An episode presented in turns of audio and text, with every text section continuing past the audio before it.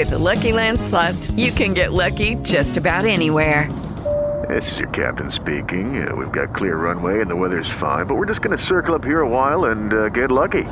No, no, nothing like that. It's just these cash prizes add up quick. So I suggest you sit back, keep your tray table upright, and start getting lucky.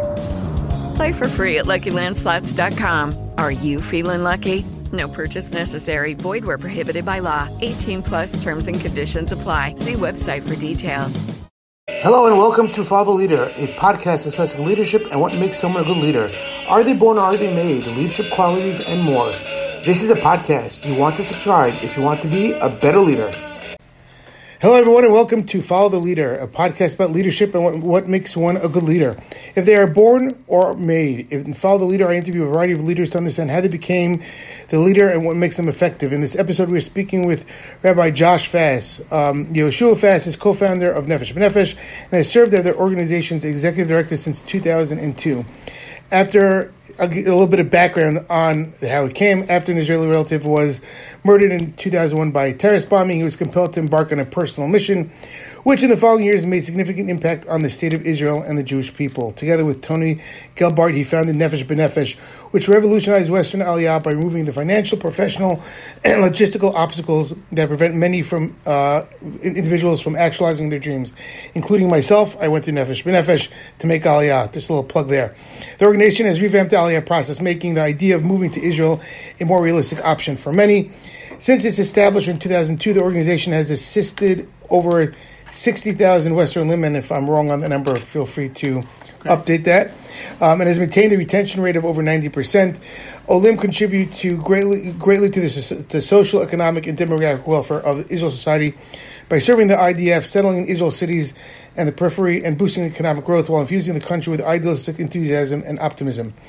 So, in, in short, he took on a really big task about revolutionizing Aliyah, making a more seamless transitional, um, you know, I would say prospect for people to make Aliyah, and this is one of the reasons why we're you know the reason why we're, we're having this you know conversation now is really to focus on what made him and what got him to this point and what continues to drive him.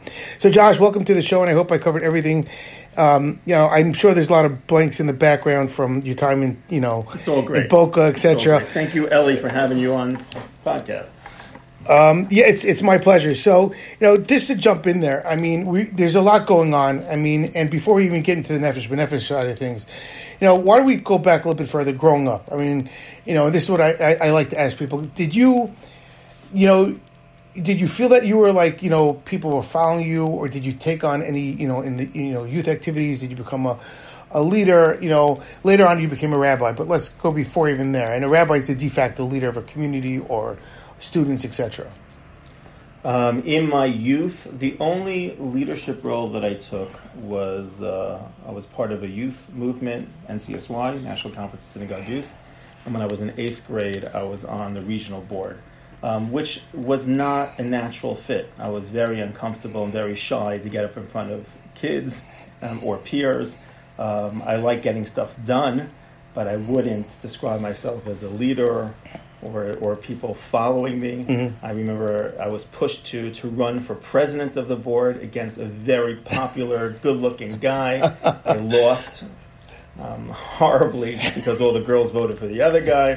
Um, and uh, but uh, I, I I didn't see myself. You know, sometimes you see in yearbooks from high school, you know, natural born leader, or you know, uh, going to be the class president, or likely to become congressman. I, I did not have that. Well, so so that, but, but you said something there that, that I wanted to touch upon. You said you had, you like to you like to get stuff accomplished, right? Yeah. And so that is, you know, the quiet leaders, you know, tend to just focus and do what they want and just go, you know, just have their the goal in sight and just focus on that and let all the other talking, etc. You know, it's not an inspirational type of leader. It's a leader by action.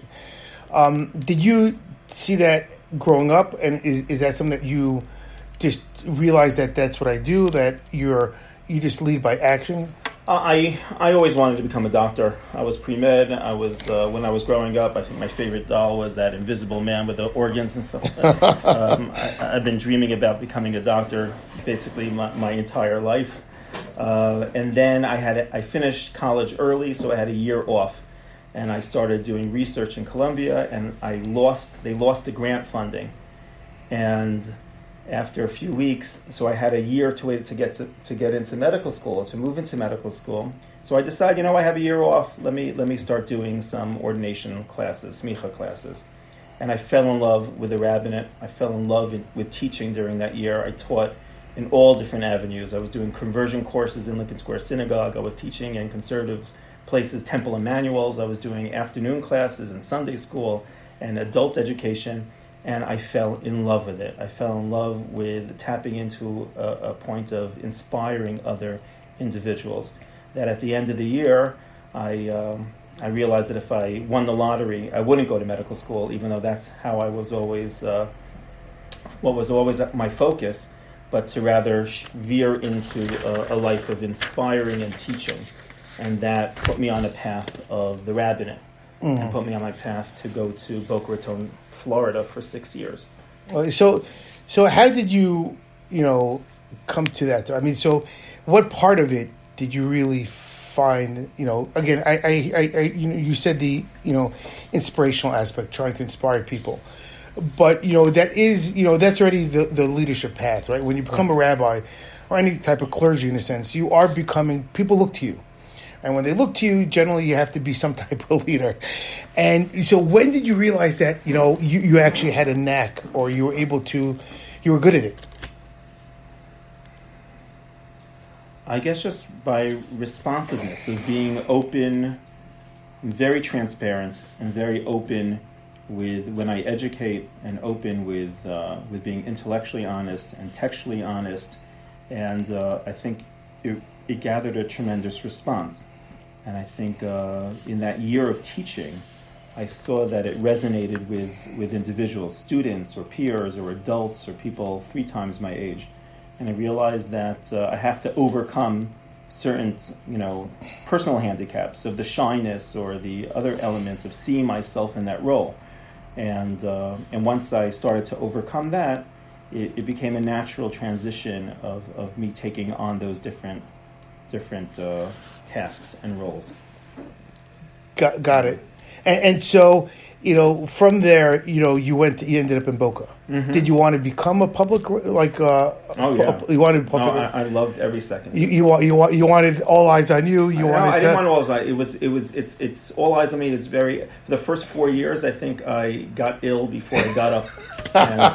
And, You're like the ball player, you know, get, getting sick before. I would get five minutes before I would get up and give a drasha. I would go to the bathroom. I would get sick. I'd leave that uh, graphics out, and but it, it I, the nerves were so intense. But I knew that I had to overcome that. Uh, it was not like it genetically. I'm not genetically wired for those public positions. Ironic that now I spend most of my life in those in those roles and I don't get sick, and my kids are, are shocked that I, I once was. um, so, and I think that also builds you as a certain person of overcoming certain things that are majorly um, major obstacles for a person. But once you realize that you can't accomplish your maximum by falling prey to those handicaps, and and that itself was a transition. And and I loved the six years of being in the rabbinate tremendously. I love the the role of inspiring. I love the role of being equipped to be able to help people who needed help um, in all different stages of need.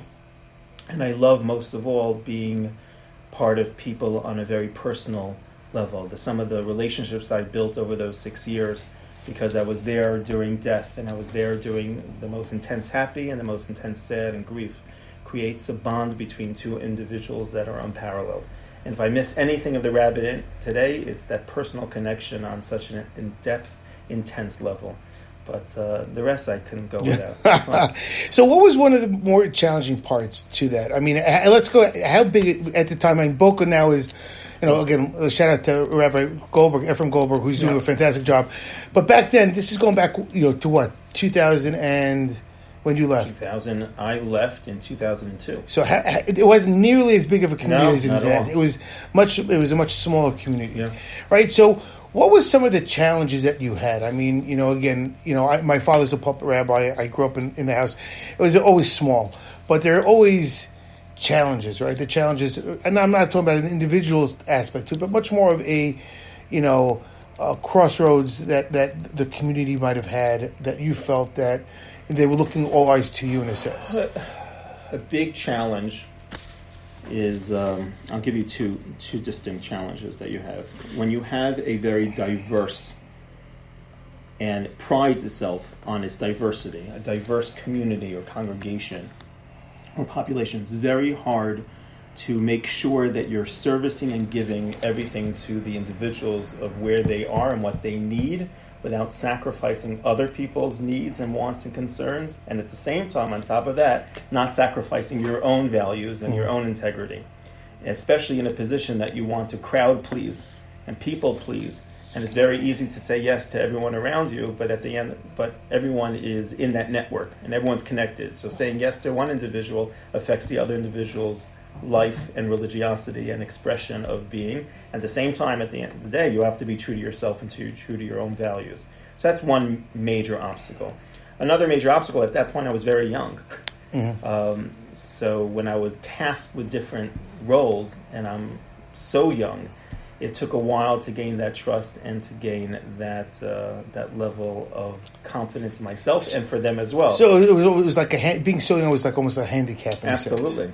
I mean, it felt great to be in a role so young, but uh, already in the second and a half year of my role there, I was on the rabbinical court. So I'm dealing with divorces and adjudicating cases, and the people are sitting across from you in their 60s and 70s and 50s, and you're this 20 year old pitzkalach who's who's mediating Jewish jurisprudence. It's not it's not the fun. Did, did you did you feel overwhelmed at times? Of course, I think it's all consuming. I think uh, the role of a pastor is all consuming, especially in a digital age that at 24 hours a day people people can have access to you and each person's perspective is their priority and their priority is being urgent even though it's not urgent so you have individuals 100 individuals who think that it's crisis and they have 24 hours of access and in their mind and their perspective and the perception it's crisis so it's 24 mm. hours of just dealing with individuals' needs, even though you might think they're sophomoric or not uh, intense. Got it. So you know, so after that, right? So you, six years of the rabbinate.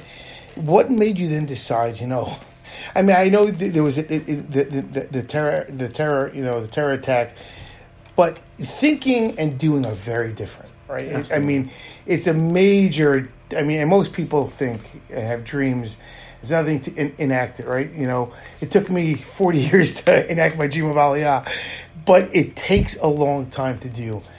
And not, not even a long time, just takes a certain type of personality to do it. So, what made you think that, okay, I, I have an idea, we need more people in Israel, we need more people making Aliyah. What made you think that I'm going to take this upon me? What made you think that you could actually think you could, you know, even accomplish an iota of what you wanted to do? When my cousin was killed in the latter part of 2001, it, recalibrated my compass. Uh, my wife and I, when we got married, we had our Aliyah, our bust, our 10 year plan of moving to Israel. We raised in very Zionist families. We saw our future in Israel. We wanted to raise our family in Israel. Ironically, the more that we became entrenched in rabbinic um, uh, role, the more distant that that dream of Aliyah became. And with the death or with that, with that terror attack, it really recalibrated our priorities and made me look into the mirror and ask myself, what am I doing? I'm about to sign a 10 year contract with the synagogue, with the shul, and, and what happened to my initial zeal, initial idealism. So it really rocked my boat, and it took a few months to really have true introspective conversations of trying to recalibrate that. And, and I started sharing, and I said to my wife at that point, we have to move to Israel. What happened to us? What happened to us? We, we were so off of our initial track. And we detoured for good reasons, and it's mm-hmm. justified, and we're doing good work, but what happened to our initial path? And sharing with other individuals that I wanted to move or we wanted to move to Israel, I surprisingly heard a response that I didn't anticipate. I heard people saying, We also do. We also do but. Because at that time, for already two decades, a thousand people make Aliyah from North America. No one's moving to Israel. Um, no one's thinking of Aliyah as being a successful upward mobile move for individuals. So I expected people to say, okay, you're crazy. You're absolutely nuts. You're leaving all of this. You're leaving Boca and your role and your house and your community for what? But I didn't hear that. I heard from so many individuals. We also want to. We also want to, but. We also want to, but how are we going to find a job? We also want to, but we can't afford sending a lift. We also want to, but we don't know anyone. We also want to, but the bureaucracy is nightmarish. And I kept on hearing this, this, this chorus of we also want to. And I realized that the low number of North American Aliyah was not indicative of a waning passion or a lack of Zionism, just the opposite. People want to move. People wanted to move. Zionism was very much alive, but no one was addressing their concerns or their needs or their wants. And Israel always looked at Aliyah as, as Israel as being a haven or a refuge for people running away from something duress, distress, anti Semitism, persecution, economic distress, mm-hmm. but never looked at Aliyah or Israel as being an opportunity, an opportunity of an expression of Zionism. And because of that, because of that different orientation, Aliyah from North America, or let's call it Aliyah of choice, um, was never addressed. And therefore, if a person moved in past years, their needs are completely different from an individual who's running away from something. And since they weren't addressed, it never was successful. So, in hearing that over and over and over again, and just coming off of a tragedy, and also coming off of recalibrating my own compass of wanting to move to Israel, and also coming from six years of trying to address individuals' problems mm-hmm. 24 hours a day. I'm like, why? These are issues also. Why can't I take my, my energy and my efforts and address it to something more national? Take the personal level on the micro level of effectuating change for that person, but let's take it on a national level, on a macro level, and trying to make a difference for Israel. And to take some of the pain and some of the grief and channeling it with that added level of being a pastor for six years, being a rabbi for six years, and see whether or not we can effectuate change. And it's a huge, huge leap of faith, a huge jump. Talk about if you're nauseous for two, you know, for two minutes before you get up and speak to 500 people. Yeah, you're nauseous by by by taking your family and uprooting them from stability to a completely unstable future. Uh, so, so you know, the thing I want to focus here, what you're saying is, you know, I, I, hear you. I hear the fact that you know you're hearing from other people that there's, you know, they want to as well and you know you're starting to hear and you're but you know for me right i made aliyah and i know people want to make aliyah they look to me and they look to others that they're in- yeah. inspired it didn't mean I wanted to create a whole organization, and there wasn't. There was one organization I think at the time. It wasn't very popular. It was pre. You know, I forgot what it was called. Um, Tehilla. Yeah, yeah thank you, yeah. Tehilla. Right, that, that, was pre you, but it wasn't nearly as no, it was, it was cohesive. It wasn't organized. Yeah. It wasn't nearly what Nefesh B'Nefesh no, it, was an edu- is, it wasn't a, a, problem solving. It was an educational. Um, to, yes. To inspire. People. Yeah. So I remember when my sister made Aliyah, I remember that's what it was there. Yeah. And so, but to, to make that leap and to not only make the leap, but to say, okay, I'm going to take it upon myself and create, because you're creating a movement, right? You're not only, but you also, right. you're, you're also battling Israel, right? It's a major, major obstacle and unfortunately, that's what you know. That's yeah. how we describe it. An obstacle to saying, okay, I'm going to create something where I'm going to inspire people. I'm going to help people. I'm going to, you know, fulfill their dreams of moving here. And you know, I, the daunting task of, you know, trying to re-educate Israel as a whole on what Aliyah is about. Coming from North America is not like you're saying. It wasn't about, you know, escaping you know, right? It was much more about the Zionistic and the opportunity aspect sure. to it. But getting to that point and, and saying to yourself, you know, with your wife is, you know, I, I you know what, Aliyah is just not good enough for me. I want to help others make Aliyah, and and this is the dream I had. This is the vision I have. You know, when how long did it take you to come to come to that? So let's say um, a few weeks after the tragedy and a few weeks of just feverish conversations with people, I registered as a nonprofit. I didn't say anything to anyone in my shul or anyone on my board, and uh, and I took a good look. I think for there are two different types of leaders. You're talking about a leadership uh, a podcast. There are leaders who have that genetic code that they're born to lead and they just have that charisma that people follow them. And I think there are other individuals that have maybe that dormant genetic code, and that when they attach themselves to a cause, um, and they're honest to their strengths and weaknesses, um, and they link themselves to that cause, they, they, they try to move mountains. And uh, I did a true, real analysis of what my strengths and weaknesses were. And I think besides being passionate about a cause and knowing fully every detail about that cause, because the worst thing is to spend all your effort and, and energy into something, then realizing that the thing exists two blocks down, mm-hmm. um, is equally to those two components is finding a partner to complement and supplement some of your your your talents and your skills. And I uh, coupled with Tony Gelbart at that time. I shared him shared with him my dream of doing something. Tony was in Boca as well. Tony was a convent, a convent of mine in okay. Boca.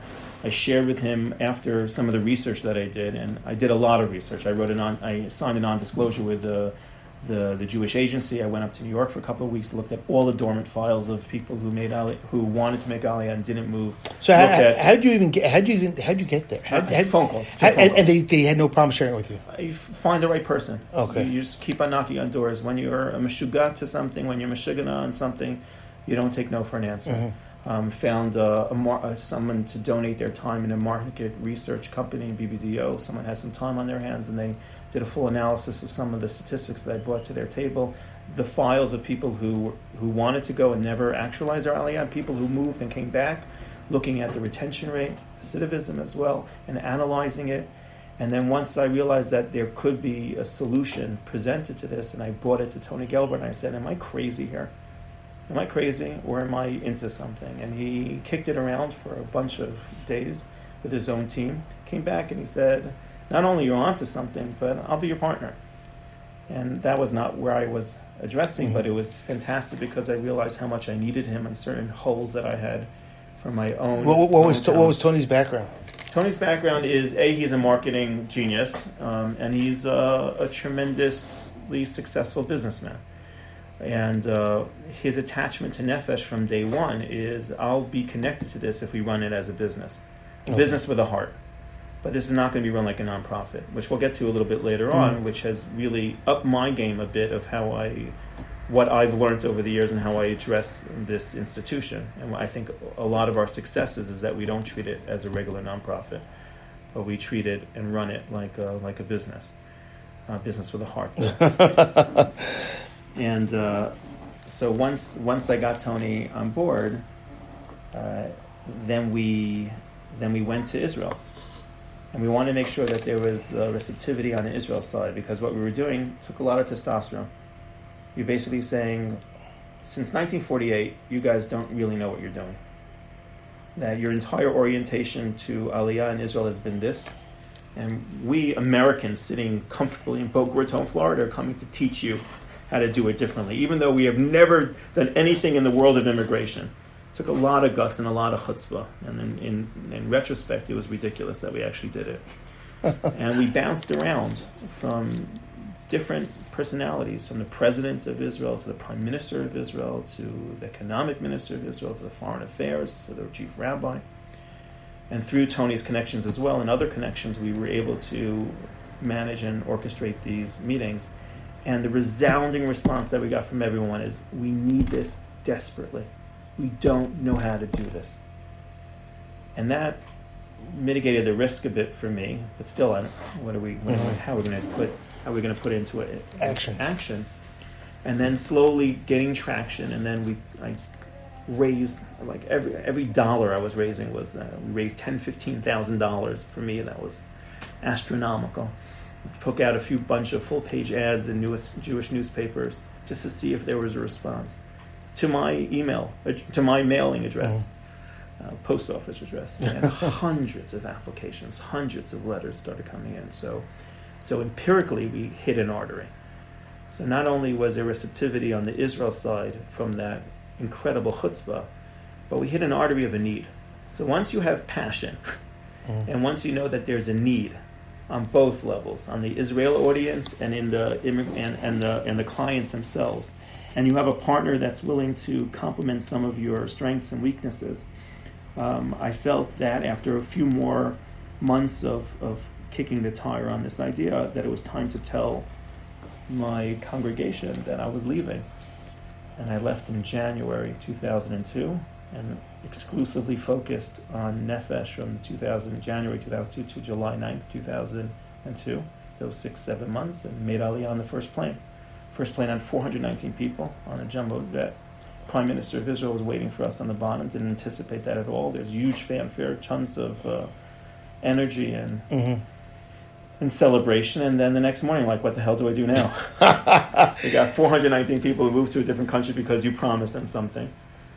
And uh, what about the next cohort that's coming? And you might have had a shoestring budget, and you might have had four or five staff members working for you. And now this is is this just a fluke, or is this a real institution? And the next 17 years is just And, and so, modifications of that. exactly. But again, so you know, it, a lot of it, and you know, in business also, a lot of it is follow your passion. Right? Mm. Follow your. The best type of business is something that you're passionate about. You're able to really. It's not considered work per se. Right. It's considered just you know you're trying to build and fulfill your dream, etc. And so, you know, getting to that right, and you you know, the first plane, like you're saying, you had 419 people follow you. Because that's really what they were doing.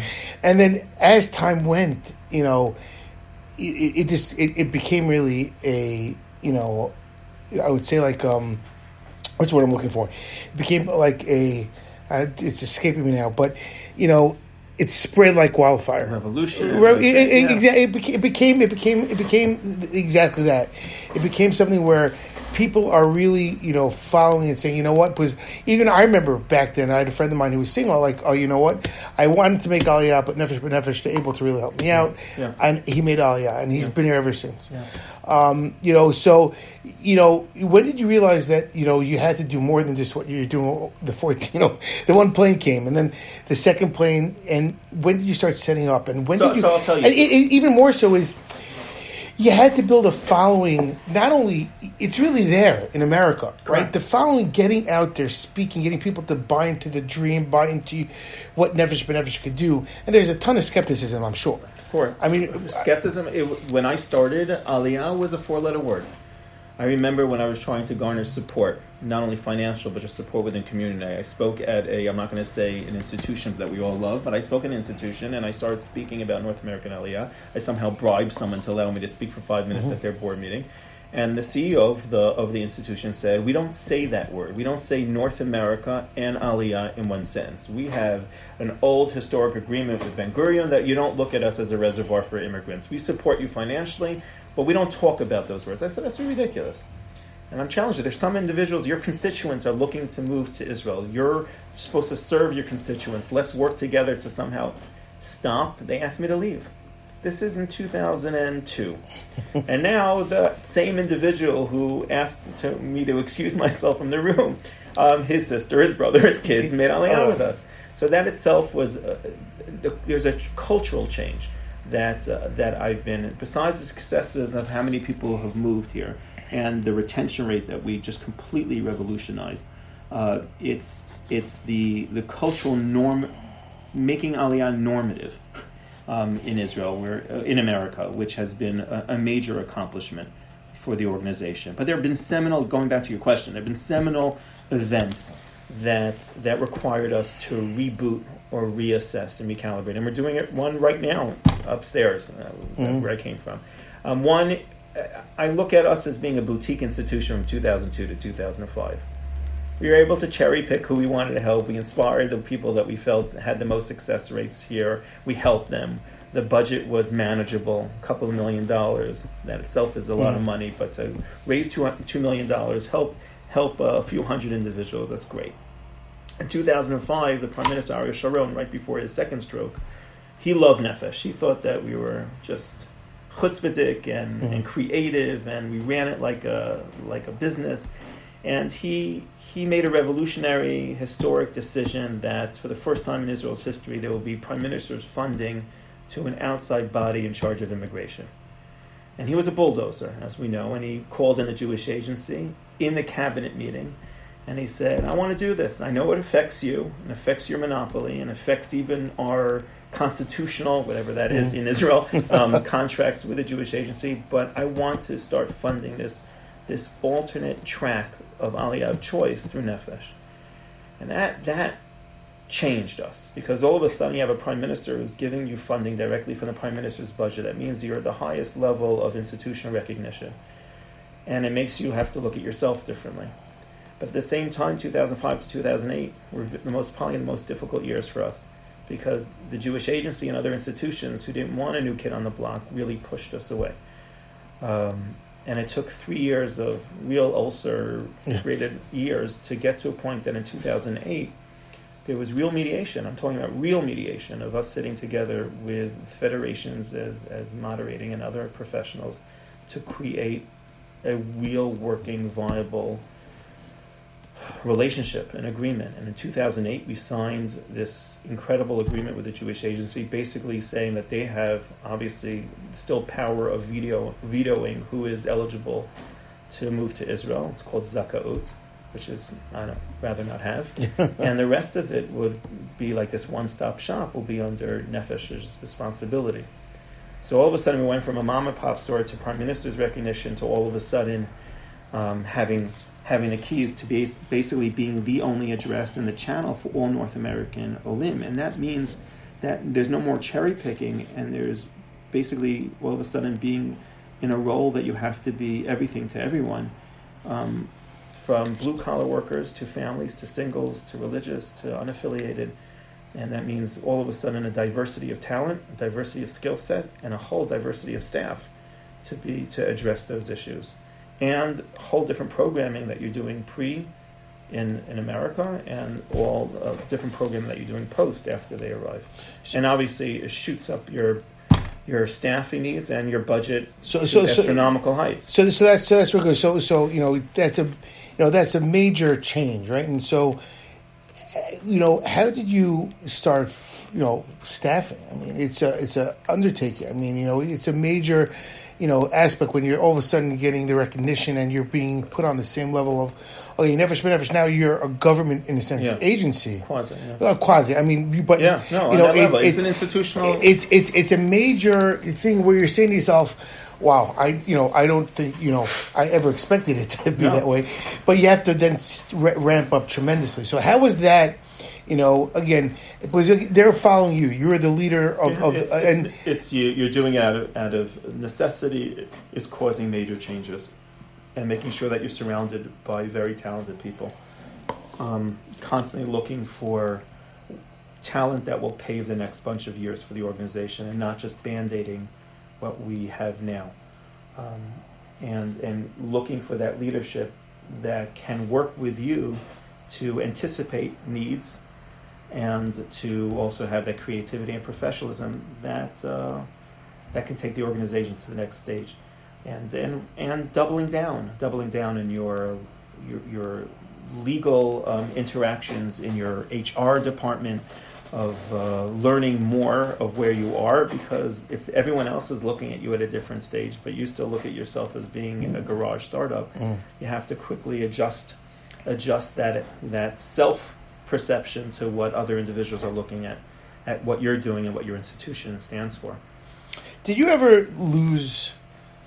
You know the the spark at some point in time. I mean, you're doing this. if I lose time. a spark then I'm not going to then, I, mean- then I give over the, I mean, the you, you, you, you do you're doing a long time. I mean, you, I'm sure there were times where you're like beat down and like, Oh. I oh. mean, like you know, again, not again, but not only were you, you again, not only were you building, but you're also raising money, and raising money is Is hell. yeah, it is. It is not fun, and you know, you're raising money to fund and to to to build Nefesh B'Nefesh. Yeah. This is be, again before everything with the government. I mean, it is even the government the government gives us pe- pennies to what our, to what our budget is Correct. So it, it, it it's you know it's daunting. I mean, you know, how did you surround and how did you get the right people around you to really help you know build it's build finding you it's finding the right people. It's also learning learning the right skills. You can't rely on everyone for forever. You have to take on talent and take on partners and then learn from them. Um, you're not looking at them as taking on that that full responsibility. You're you're using them to complement what you have, supplement what you don't have, and and then but learn in that transition. And there's a, so much that I've learned.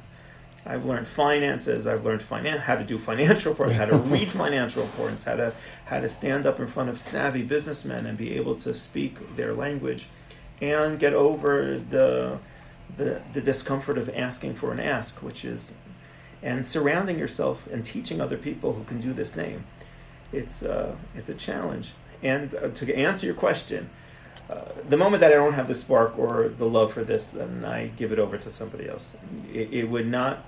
It's not a service to the hundred staff that we have, and the thousands of people that we bring a year, and the tens of thousands of people that we brought, to have someone in a leadership role who doesn't feel it. Um, despite everything, been, we've had really rough days, mm-hmm. um, rough weeks, rough months and uh, I still came to work with a spark. Yeah. I think there's one time over like 17, 18 years that I, I turned to my wife and said, I don't want to get out of bed. This one morning. And you can count them on, a, on your on a hand that uh, on one hand of just days that you're like, I don't think I can fight it. Have you, you know, as as the years have gone by, have you seen people that you brought in? Have they have you seen them become leaders in their own right? Have you, you know, absolutely. Have, have you been? I, mean, is, is, that something that conscious that you you're, yes. you're, conscious of trying to say, okay, this person I see, there's something in them. It's a great I, question. It's a great question. I I'm constantly looking. How do we foster new leadership, and giving breaks to a younger generation that I received if I didn't get a break, if Rabbi Brander didn't give me responsibilities when I was a 22 year old, mm-hmm. that were responsibilities usually given to a 30 year old, I wouldn't be here today. And, and I appreciate that break and that trust and that confidence and that learning curve. And so I look for that. And I also, there's a different work ethic, there's a different passion, there's a different even technology of wherewithal, and also just knowledge that comes to the table. We are doing a major transition right now um, of taking my old directors, five major VP directors, and shifting them into a different role of future planning instead of current operating management, and taking five young um, mid-level managers and bringing them up to division heads.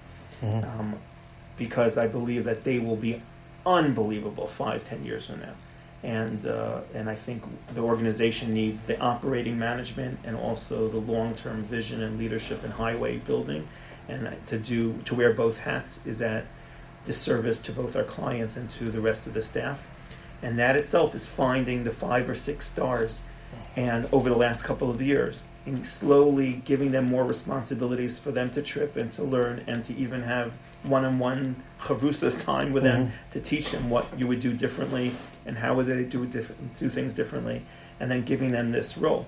Right now, if you go upstairs, there's a new division head who is meeting with 29 new staff members that he's now responsible for. He used to be their peer, now he's shifting into a role of being their director, which is a huge, huge, huge responsibility and a huge transition for somebody.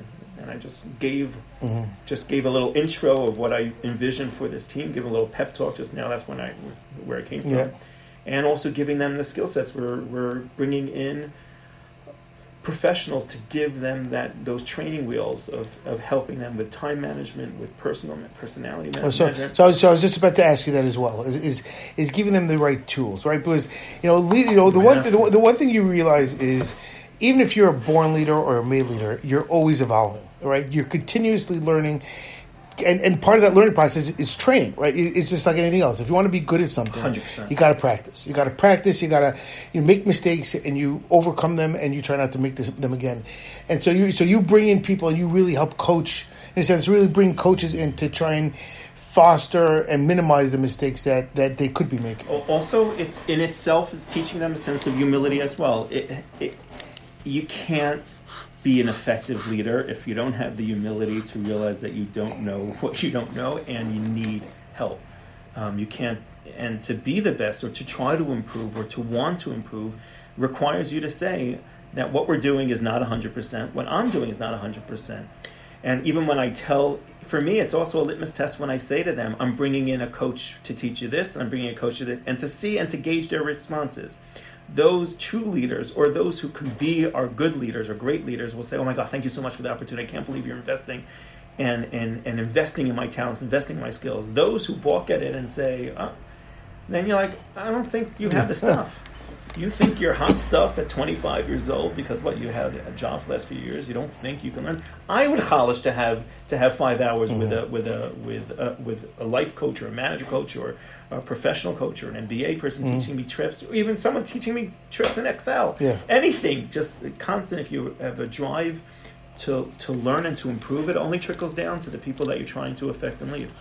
So you know, as we're, we're going to wind down in, in, in, in about five six minutes. So you know, how do you communicate, right? Because again, part of being a, a leader is you're being infectious. That's what I think I was looking for. Infectious. It- it- you're, you're, you're, you you are exuding your your charisma, your passion into others, right? That is because unless they take the cue from you, I mean, that is without a doubt. They, like you said, you walk in and people will see you're the forefront. You're the you're the person that people look up to. You know, how do you communicate that? How do you? You live it. You, You- live it. you- You, you asked the question beforehand. Um, do you still have that spark? We wouldn't have an effective organization if I didn't have that spark. So I, I come in. Not only do I have to have that that natural connection and passion to what we're doing, but I know that there are hundred people who are feeding off of that energy. And even though I might have relied on a donor and that donor balked, and now we're a million dollars in a deficit because of that, I have to put on that infectious smile and I have Yeah. to walk through the crowds and rah rah this. And, and when a person is fetching about something that's trivial compared to what other in management's dealing with, you have to address it as if it's a crisis for them. That comes back to the rabbinic pastoral um, focus and skill set, and and share and lead that way. If you don't feel it, and if you don't uh, live it, then you can't possibly lead. Got that. So, what is the biggest challenge you think you're facing today? I mean, you just said, and I, I think you already addressed one of them is, and this could be the one, is thinking and separating into two aspects, right? One is the future, right? You So you're bringing people up, and then bringing some of the younger ones up into, and so you're really thinking, you know, five years ahead, which is really exact. People don't. I, I don't know many companies that are able to really focus like that, nonprofits, etc., where they focus. Okay, well, this is what we're doing now, but where what are we, where we're going to be in two years, in five years, in ten years, like fifteen years. Know, was that one of the challenges that you faced, or is there something else beyond that? so many challenges. There's a challenge of of where do we start? There's a challenge of, of being in touch with the trends of your customers, of your clients, and constantly being the right address for them and the right solution. I call it solution peddling. We have to make sure that that we're peddling the right solution and throwing the right life jacket and lifesaver to individuals. There's no there's no blessing of throwing something that doesn't fit for your for your customer. So it's constantly being in touch with trends and being nimble enough to readdress what you're doing to service appropriately. And then you have to deal with staffing issues and uh, the growth of organization and the people's egos of what they do. It's very hard if you're constantly trying to evolve to a healthy level, not every single day trying to change your mission statement. But if you're trying to strive for perfection and you're trying to shake the waters a bit, you don't want to scare your staff that much. So you, you do it with a lot of caution, but that's a huge challenge as well. I have 70 people out of the 100 who now have different management. So that's that's a and it's been a very slow process for me to be able to make this move. Last 5 6 months we've spent with hundreds of hours in trying to make sure that this change. Then there's future of making that national Israeli footprint um, sizable and noticeable so you can really effectuate change here in Israel for our immigrants and spending a lot more time on institutional level of what can we do on an advocacy level of laws of regulations of being a solution peddler for not just our customers but for the state of Israel. And that itself comes with a whole slew of other challenges of partners, of bureaucracy, of egos, of institutions, of tackling a physician's um, shortage here in Israel, of tackling uh, a lack of citizen residency in the north and south, of tackling an issue with lone soldiers and their issues with the army and the army's inability to address the real concerns that lone soldiers are experiencing, and others. And Uh, others, wow. So there's a whole list of and and the beauty of being on an institutional level, besides the responsibility of fundraising and, and, and, and addressing these issues, but you're invited to those kind of conversations. And once you're invited to the conversations, and if you're a passionate individual and you want to effectuate cause, then you get that bug of what the heck do we do to, mm-hmm. to, to create a solution for that. And that's the fun part because it's not stagnant, but it's a tremendous challenge of, of knowing when you can help and when you can't help. In the last three weeks, um, French community leaders knocked on our door to have a meeting here about us taking over French Aliyah. Argentinian community leaders knocked on our door, asked us to take. So, as a passionate person who has concern, you want to say, "Of course, I have this entire mm-hmm. infrastructure. Mm-hmm. Let's just create another modular staff mm-hmm. that te- speaks that language, and let's help." on the other hand, you have to pause. Who's funding this? How do we fund it? Do we have the staff for it? Who, you know, what do our partners even say about this? Are there sensitivities? Is there a minefield? Do we even know the politics? So those are also the challenges of wanting to rush in to help, but also holding back a bit and doing that analysis. Got it. Well, thank you so much for your time. It was really uh, insightful, and I really learned a lot, and I'm sure the listeners will as well. Um, Josh, thank you so much. My we look for, we look forward to seeing what's. If you enjoyed this episode, don't forget to subscribe, and if you want to help spread the word, please give us a five star review and tell your friends about it as well. We are available on Apple Podcasts, Spotify, and anywhere else you listen to podcasts. Lastly, don't forget to check out my other podcast, Plugged In. With LuckyLand Slots, you can get lucky just about anywhere. Dearly beloved, we are gathered here today to. Has anyone seen the bride and groom? Sorry, sorry, we're here. We were getting lucky in the limo and we lost track of time. No, Lucky Land Casino, with cash prizes that add up quicker than a guest registry. In that case, I pronounce you lucky. Play for free at LuckyLandSlots.com. Daily bonuses are waiting. No purchase necessary. Void where prohibited by law. 18 plus. Terms and conditions apply. See website for details.